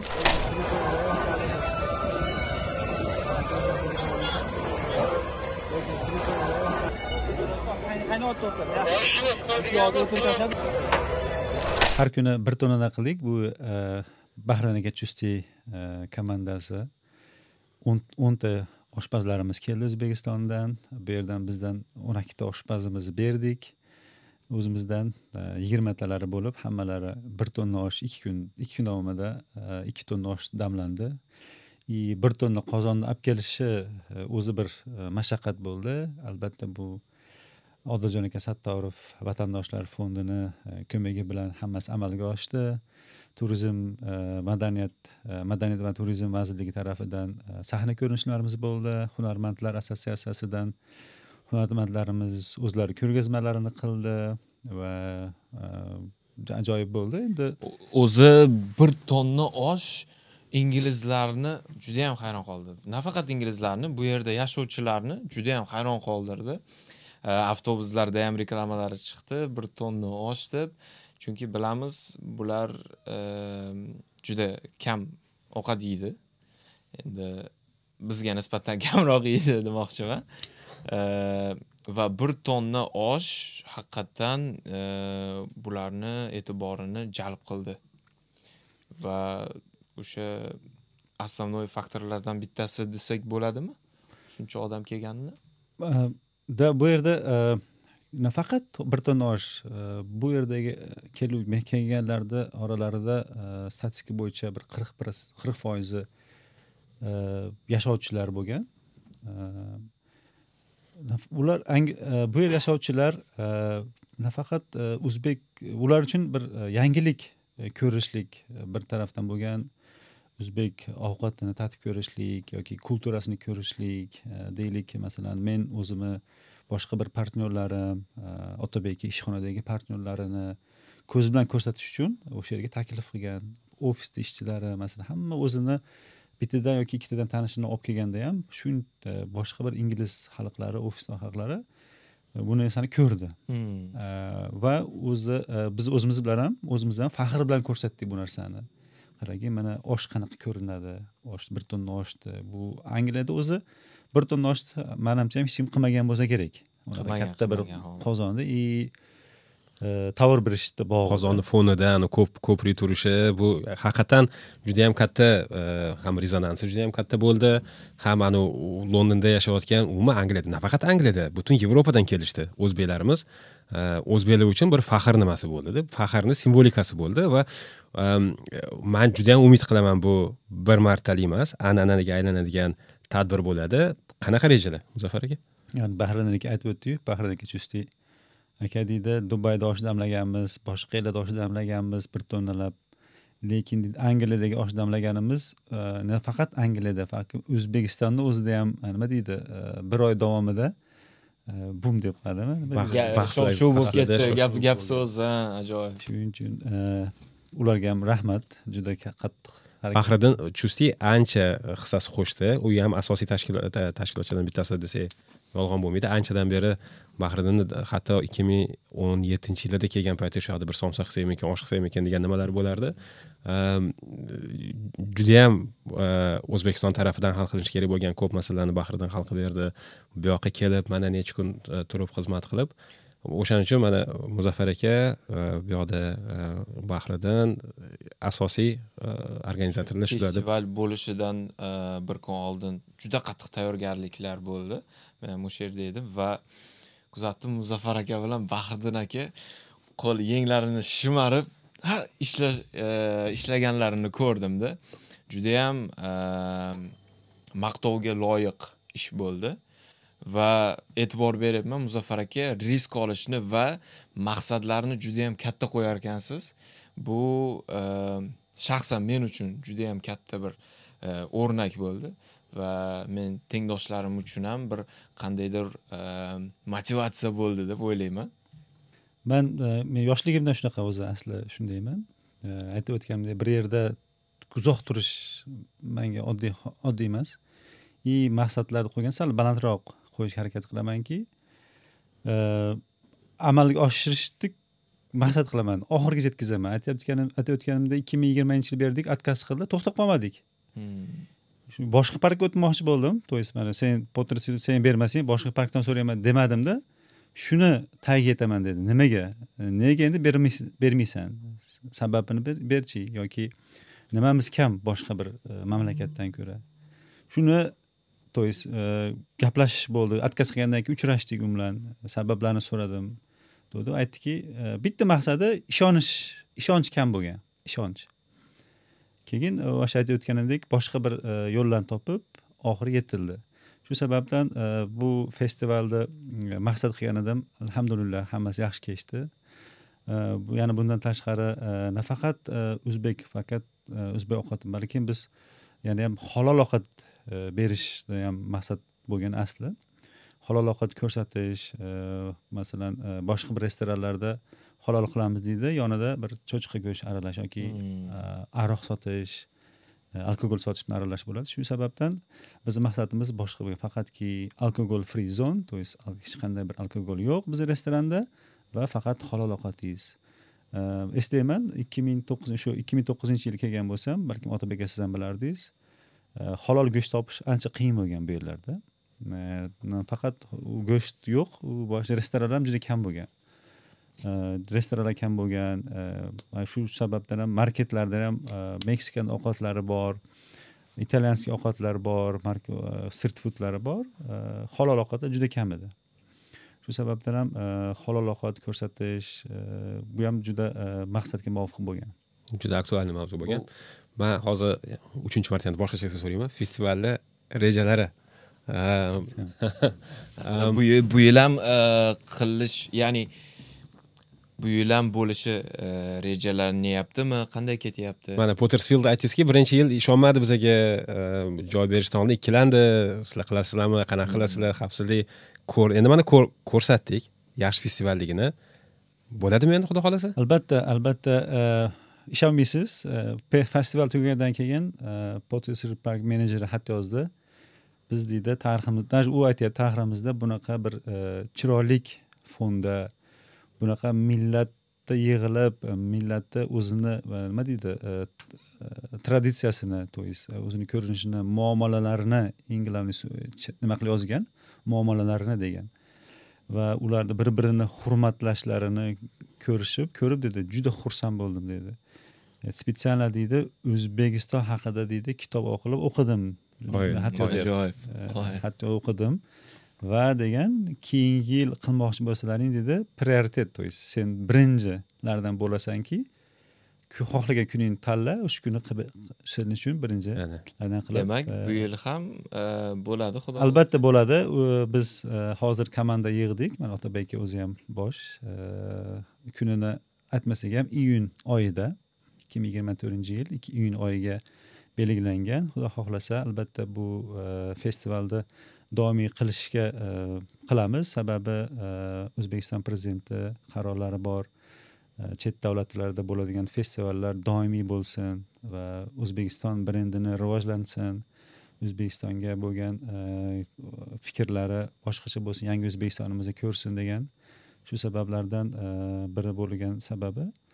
Biz festivalni albatta doimiy qilib komandalar bilan har doim ish olib boramiz. Tomoshabinlarimiz judayam qiziqib kutishayotgandir. Aniq datasini qachon ayta olamiz? Qachon aniq bo'ladi? Albatta aytamiz bu bizni social media timimiz boshlaydi. O'shanda bir e'lon qilinganda albatta bilinadi. Ajoyib. Kuzatib borishsin social media. Social mediani kuzatib boringlar. Layk repost полностью поддержка qilasizlar degan umiddaman uzoqki festivaldan keyingi ya'ni festivalni eyforiyasi hali tugamasdan yana bitta yangi xabar keldi. Oshpaz regent streetda o'zini permanent joyini ochadi degan. Juda yam xursand qildi bizani bu xabar. Endi boya siz aytdingizki ehm, bizani modelimiz restoran ochib kutib o'tirish emas odamlarga biza boramiz deb. Bu yoqda siz endi bu modelga o'tishga nima qildingiz? Bu oshpazni ehm, rivojlanishni keyingi bosqichga o'tishimi yo bir eksperiment sifatida qilayotgan narsangizmi? Bu oshpaz asli grabengo deb boshladik то есть odamlar kelib tayyor upakovka qilingan deylik mantilar somsalar oshlarni olib ketish kerak bo'ldi degan model bilan chiqamiz bu joyga regent streetda bu crown estate то есть qirol qirol oilasiga tegishli bo'lgan bino bu e, joydan joy olish uchun e, olish uchun sakkiz oydan oshiq переговор то есть gaplashishlar bo'ldi. E, ular ham xuddi shunday londonda o'rtasida regent street piccadilly circusda o'zbek kuxnyasini ko'rish ular uchun ajoyib tuyuldi qanday biz ko'ra olamiz qanday bo'ladi? Ko'p narsalarni yozib jo'natdik va ishonmadida uchrashuv uyushtiramiz dedi. Uchrashaylik sen haqingda bilaylik nima xohlayapsan nima nima bera olasan bu yerda. Chunki aytib o'tganimizdek biz ko'ryapmizki restoranlar ochilganda hammasi yopilgan. Sen ham shundan bo'lsang qanday bo'ladi? То есть hmm. shuncha vaqt ketib keyin yopilib yoki bankrot bo'lib ketsen e, degan bu agent agentlar ko'proq e, shu narsaga e'tibor beradiki e, restoranlar bankrot bo'lsa bular uchun yutkazish zarar zarar bo'ladi shuning uchun e, shu sababdan ular e, ancha research qilib o'zlari ham tekshirgan o'zbek o'zbekistonga tegishli bo'lgan restoranlarda kuxnyasiga tegishli bo'lgan e, nimalarda uchrashdik gaplashdik o'tirib. Men ularga aytdim shu xuddi o'sha aytib o'tganidek biz faqat nafaqat biznes biz e, buni yerda kulturamizni ko'rsatamiz. O'zbek community yig'iladi bu yerga. O'zbek diasporasi yig'iladi. O'zbekistonni brendini shu yerda ko'rsatamiz. Deb. Hattoki shunday e, biz hattoki bir kichkinagina uychamiz o'zbek kelayotgan mijozlarimiz hammalari kelib o'zlarini uyida o'tirgandek his qiladi. Haqiqatdan shunaqa bo'ldi hamda. Muhit yana yana bir anaqa qiziqarli joyi. Ancha muzokaradan keyin qarab berishga qaror qilishdi. Sizlarga deydi o'n yilga liz qilib beramiz o'n yil kalitni olib ketasan qo'l qo'yasan dedi. Ho'p deb kelishildi. Kalit olib ket degan yeri festivaldan bir kun oldinga to'g'ri kelib qoldi. O'tgan yil ikki ming yigirma uchinchi yilga festivaldan bir kun oldin juma kunida kelib kalitni olib keting qo'l qo'yib dedi. Dedi endi yo'q men berolmayman bugun chunki biz ertaga festivalimiz bo'lyapti. Ishim ko'p desam ajoyib telefonda gaplashdik. Sen ajoyib ekansan odamlar deydi kutib o'tiradi eshigimizdan kalitni olib ketish kerak tezroq qo'l qo'yib olib olay kalitni deydi sen deydi e, nima deydi ajoyib inson ekan dedi menga dedim qilingan e, nima deydi planim birinchi prioritet то есть bugun festival ertaga o'tkazishimiz kerak festival prioritet turadi. Bu restoran уже e, keyinga o'tib qoladi deb tushuntirsam kulib baribir dushanba kuni berdi kalitini o'sha qo'sha xayrli ishlar bo'lgan ekanda mana kalit olgansiz ertasi kuni festival. ikki ming yigirma uchinchi yil e, ancha e, nima deydi? Barakali keldi. Barakali keldi.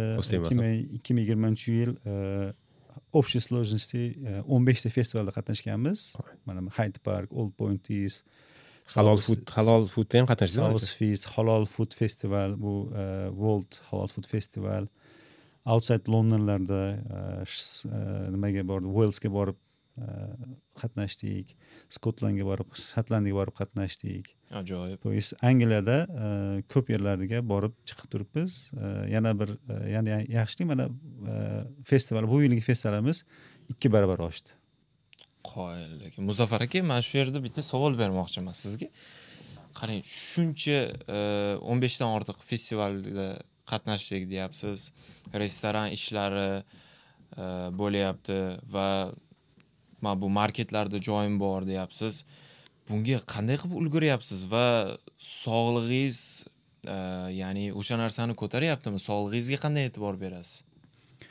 Bu narsa e, hozir yillar davomida shug'ullanib kelganingiz uchun oddiy holat bo'lib qolgan. Hmm. Bu narsa ishda va oilada ham ko'p e'tibor beriladi masalan oilada e, oila sharoitida atmosfera yaxshi bo'lsa Hmm. ayolingiz e, tushunsa uyga kelganingizda e, masalan gaplashadigan bir chiroyli bir nima bo'lsa nima bo'lsa uy ishdan kelgandan keyin uyga kelgandan keyin уже boshqa odam bo'lasizda ishga ertasi kuni ishga yana свежий то есть ya'ni yangi fikrlar bilan borasiz ya'ni turmush muhim turmushi ham muhim bo'ladi sababi e, to'rtta farzandim bor mashalloh E, eng kattasi o'n sakkiz yashar o'n sakkiz yashar уже kichkina emas. Eng kichigi olti yashar shu sababdan e, oilamiz ham e, katta bo'lgani ham ha- bu bularga ham oila uchun ham katta vaqt ajratishga to'g'ri keladi. Qanaqasiga buni balans qilasiz mana bu yoqda shuncha Ha. ish bu yoqda oila. Balans bu narsa komandaga bog'liq. E, komandamiz bor. E, kimdir logistikaga javob beradi kimdir e, suplayerlar то есть zakaz qilishlar bilan shug'ullanadi. Har bir e, joyimiz o'zini supervayzeri bor o'zini ish, zadanalari bor o'shani hammasini olib boradi. Mani ishim hozirgi kunda mana oxirgi marta qachon osh damlaganimni eslolmayman o'zim oshpaz bo'lsam ham lekin ishxonalarga borib bolalar bilan gaplashib e, ularga e, qandaydir kichik bo'lsa ham motivatsiya berib yoki e, nimadir muammosi bo'lsa qanaqadir muammo bo'lsa gaplashib e, ulardan nima e, решение qila olamiz nima qilsaki bu narsa e, решение deb ulardan fikrini bilib keyin o'zim qaror chiqaraman. Sistemani yo'lga qo'ygansiz. Siz o'zingiz anu full fokusingiz bo'lishi shart emas komanda biladi nima qilishni. Siz ularga yo'l yo'riq ko'rsatib tursangiz operatsionniy tarafdan hamma narsa yo'lga qo'yilgan. Shunaqami? Xuddi shunday hozirgi paytda o'sha e, hamma joyimizda o'zini sistemasi yo'lga qo'yilgan. Men hozir e, o'zimni e, e, festivallarga burganman. E, festivalga ko'proq yana ham ko'proq festivalga qo'shilib nafaqat angliyada balkim yevropadagi festivallarga qo'shilishni maqsad qilganman hozir. И o'zbek o'zbek culture and food festivalda yana ham bir boshqa bir ko'rinishda qanday bir ko'rinishni olib kelish uchun fikrlar e, olib borilyapti. Judayam judayam ajoyib. Omad tilaymiz. o- oila haqida gapirdingiz va risk olish haqida gapirdingiz. Odatda odamlar risk olish olayotgan paytda ayniqsa oilali bo'lganda bu jarayon qiyinroq kechadi. E, sizda risk olishga e, oila bo'lishiga qaramasdan bir e, tendensiya bor. Bu e, oilaviy sharoitlarda qo'llab quvvatlanadimi mana kelinning taraflaridan yo e, shu paytgacha qilgan qarorlaringizni oilaviy nimada olasizmi? Agar judayam anu personal nimalarga kirib ketmayotgan bo'lsak e, yo siz uchun ish alohida oila alohidami? E, oilam ishda nima bo'layotganini bilmaydi. Ular uchun bilmagani ham yaxshiroq chunki sababi ular bilan ish temasida gaplashsangiz men agar ish temasida gaplashsam meni e, miyam ish bilan занят bo'lib qoladi o'sha paytda o'zida. Chunki e, agarki bir savol berib ish haqida gaplashadigan bo'lsangiz e, miyangiz qayta dam olmay qoladi. Shu sababdan oilam bilan ish haqida ko'p ham gaplashmaymiz. Balkim общий nimada gaplash qiziqarli voqealar haqida gaplashsak gaplashamizki lekin detalni ish haqida gaplashib yoki bir обсуждать qilinmaydi oilam bilan. Oilam bilan shunaqa qaror qilganmanki boshqa bir e, maqsadlarda gaplashilsa e, o'zim o'zim uchun ham e, oilam uchun ham qulay deb bilaman. Ham qulay ham foydali ham siz ham уже ishdan uzilib hamma e'tiboringizni fokusingizni oilaga bag'ishlagan bo'lasiz. Manimcha bu juda yam yaxshi qaror. Endi mana ishdan chiqib oila haqida gaplashdik. O'zi umuman oshpazdan tashqarida nima sizda hobbi deydimi ishdan tashqari shug'ullanadigan bir nimalaringiz bormi men e, angliyaga kelishdan oldin e, professional futbolist bo'lganman. Uh qoyil. Zo'r. Qiziq mini mini futbol beshga besh bo'yicha e, даже ikki ming kelishimdan bir yil oldin o'sha shahar bo'yicha chempion bo'lganman. Qoyil. O'zim kapitan komanda va lider bo'lganman. Va futbolga qiziqib turaman. Cho'milish futbol даже shunaqa voqea bo'lganki keyingi yil kelayotganimda viza olganimda chempionat o'rtasi bo'lgan то есть e, mini futbol chempionati o'rtasi. Viza olganman vizam to'rt oy o'tib ketgan kelmaganman chunki chempionat Muhimroq. muhimroq bo'lgan. Aytib o'tganimdek o'sha paytdagi prioritet e, futbol bo'lgan. Shuni oldiga qo'yganmanda bu kutib tursin. Chunki bu angliya hozir keldim to'rt oydan keldim e, то есть e, bo'laveradi. Chunki o'qishda aytganman kechroq boraman deb u paytda e, viza olish o'zi asli qiyin bo'lgan edi. Ikki ming to'qqizinchi yilda hamma bilganlar vizang bor nima ketmaysan deydi. Man chunki bu futbol mani hobbiyim то есть hobbiyim baland hobbiyim. E, men yaxshi ko'raman futbolni deb e, futbol o'ynab shunaqa yuraman chempion bo'lganmisizlar o'sha yili Ya, men ikkinchi birinchi kuruk tugagandan keyin ketganman. Ikkinchi kuruk tashlab ketganman. Siz ketganingizga o'rin chempion bo'lish olmagan ikkinchi o'rin oldim. Ikkinchi o'rinda. Qoyil, lekin tishlagan joyingizni обязательно o'zib olar ekansiz birinchi o'rinda ajoyib kechgan juda yaxshi ko'rardi futbol o'ynashni bu yoqqa kelib ham o'ynab yurdik. Hozir ham o'ynaysizmi? Yo'q hozir e, bir yarim bir yarim yil bo'ldi o'ynamayapman. Sababi e, oxirgi o'ynaganimda ozgina travma bo'ldi. Hmm. travma bo'lgandan keyin balkim yosh e, yoshmiz yosh viloyat qilgandir. Shu sababli hozir faqat cho'milishga yakshanba kunlari mana bugun borishim kerak edi cho'milishga. Bizani deb qolib ketdi deb. Kattakon rahmat kelganingiz uchun. Rahmat rahmat. Endi mana rejalar haqida ham ozgina gapirdingiz. Boshida festival haqida o'ylayman deyapsiz. Mana e, balki angliyadan tashqariga o'sha yevropadagi e, nazaringizni e, solyapsiz. Oshpazni qayerda ko'ramiz? Mana besh yildan keyin sizni tasavvuringizdagi oshpaz brendi yoki sizni o'zingiz nimada ko'rasiz besh yilda? Uh, ajoyib savol bo'ldi savol bo'ldi. Besh yil oldin o'qishimga maqsad qilib to'rtta joy ochishni maqsad qilgan edim to'rtta joy. Hozir uchta bo'ldi lekin yangilik uh, brend crossga ochamiz. Уже ajoyib eksklyuziv. Brend crossga uh, liz oldik. Xayrli bo'lsin tabriklaymiz. tabriklaymiz. xudo xohlasa rahmat. Endi besh yildagi maqsadimiz besh yilga qo'ymay uch yilga qo'yganmiz. Xudo xohlasa dubayda ko'rsa bo'ladi oshpazni xudo xohlasa. Yaqinrog'i ajoyib judayam zo'r yangilik. Dubayga harakat qilyapmiz. Chunki dubayda hozir um, market rivojlanyapti. E, o'zimizni e, odamlar ko'p. И o'zbek ovqatlarini balkim o'sha yerda и dubayda ancha biznes yuritish oson. Shu sababdan biznesga biz dubayga borish niyatimiz bor. Qol nimaga dubayga deganim dubaydan taklif keldi o'zi bizga angliyada o'qib ketgan bir shayx bor ekan. Shu shayx qaysidir bir paytda bizni oshpazdan ovqat yegan ekan. Qo'y shu dubayga e, qanaqadir e, shu angliyskiy sistemada market то есть e, biznesidan market food market ochishni niyat qilgan ekan. Hozir qurilish ketyapti u yerda. Shu aytdiki shuni odamni jo'natganki bu yerga e, seniga oshpazga jo'natdi. Sen gaplash shunaqa taklif bor. Oshpazni dubayda ochsang zo'r. Bu endi market deganingiz seven dialsga o'sha merkatoga o'xshagan joy bo'ladida. Shunday E, takliflar juda ajoyib. То есть e, hamma расходini ko'taramiz. E, ishchilaringni hammasini. Определенный nimalar bor? Raqamlar bor. U raqamlar ham juda qulay bizga. Qoyil ekan bu yerda bitta qiladigan ish o'zimiz tilda aytganda bosish kerak deydiku xudo xohlasa ajoyib. Demak bu уже yaqin kelajakda bo'ladigan narsa xudo xohlasa. Xudo xohlasa yaqin kelajakda bo'ladigan narsa. Shu e, brend ko'rsatib ochamiz. Keyin e, dubay undan tashqari kanada wolfda ochinglar ochinglar. Bizani ofisimiz o'shda har doim o'zbek ovqatlarini qilamiz. ketyapti.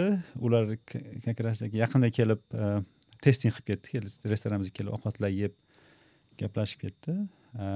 Nasib qilsa xudo xohlasa kanada bo'lish ehtimoli bor xudo xohlasa xayrlisi bo'lsin. Besh yilda unda dubay london yevropa xudo xohlasa yevropada ham joylar ochib e, biza faxrlanib yuramiz mana muzaffar aka. Xudo xohlasa omad tilaymiz va tabriklaymiz. Judayam xursand bo'ldik o'sha yangi joylar ochilishini eshitib. E, muzaffar aka endi bizada shunaqa rubrika bor. E, free microphone degan ya'ni xohlagan narsangizni gapirishingiz mumkin. Erkin mikrofon Er- erkin mim- mikrofon xohlagan narsangizni gapiring biz aralashmaymiz mana kamera. Xohlagan temada. Ha, ko'p ko'p mana e, aytib o'tirmayman. E, mana shu e, shu yerga yetib kelishimizda oshpazni hamma ko'rib yoki oshpaz deganda meni muzaffardek ko'rib eslaydi. Bu narsada ko'proq aytib o'tamanki ishonch yoki halollik yoki bir ishingizda qilayotgan ishingizda e, albatta e, halollik yoki o'zizni ishingizda e, maqsadingizda vijdonan ish olib borsangiz bu narsa hamma albatta bu narsa barakasi bo'ladi. Ishchilarimga ham hammalarga hammalariga aytib o'tamanki bir ishga kelmoqchi bo'lsang albatta o'z vaqtida kelgin. Qilayotganingda ishingni vijdonan qilgin. Agarki ish yoqmayotgan bo'lsa sen ayt e, nima ish yoqmayapti senga nimaga xohlamayapsan? Yoki ishing senga e, nimadir to'g'ri kelmayaptimi? Shu sababdan e, halol ishlasang yoki o'zi ishingda vijdonan bo'lsang ishingda baraka bo'ladi va ishing oldiga tortadi. Senga boshqalardan bo'lgan ishonch hosil bo'ladi. Shu narsani ta'kid ta'kidlab o'taman har doim ishchilarimga. Shu sababdan bir ishni qilayotganda albatta oxiriga doğru maqsadga yetish kerak. Agarki bir narsa o'xshamay qolsa yoki bo'lmay qolsa значит bo'lmaydigan degan narsa bo'lishi kerak emas. Bu тем более angliyada londonda albatta har narsa bir muzokaralar bilan o'tib boradi. Shu sababdan yoshlarga yoki bir boshqalarga albatta o'z ishingizda halol bo'ling. Bu narsa sizga baraka olib keladi. Kattakon rahmat. Muzaffar aka katta rahmat. Vaqt ajratib suzishlarga bormasdan bizani podkastimiz mehmonimiz bo'lganingizga e, ishlaringizga niyatlaringizga omad. E, iloyim bundan keyin ham katta katta yutuqlaringizni ko'rib e, xursand bo'lib yurish nasib qilsin va yana kutamiz. Xudo xohlasa keyingi epizodlarda yana yangiliklar bilan yangi xabarlar bilan biza bilan Э, suhbatlashishingizni umid qilib qolamiz. Muzaffar aka kattakon rahmat kelganingiz uchun vaqtingizni ajratib.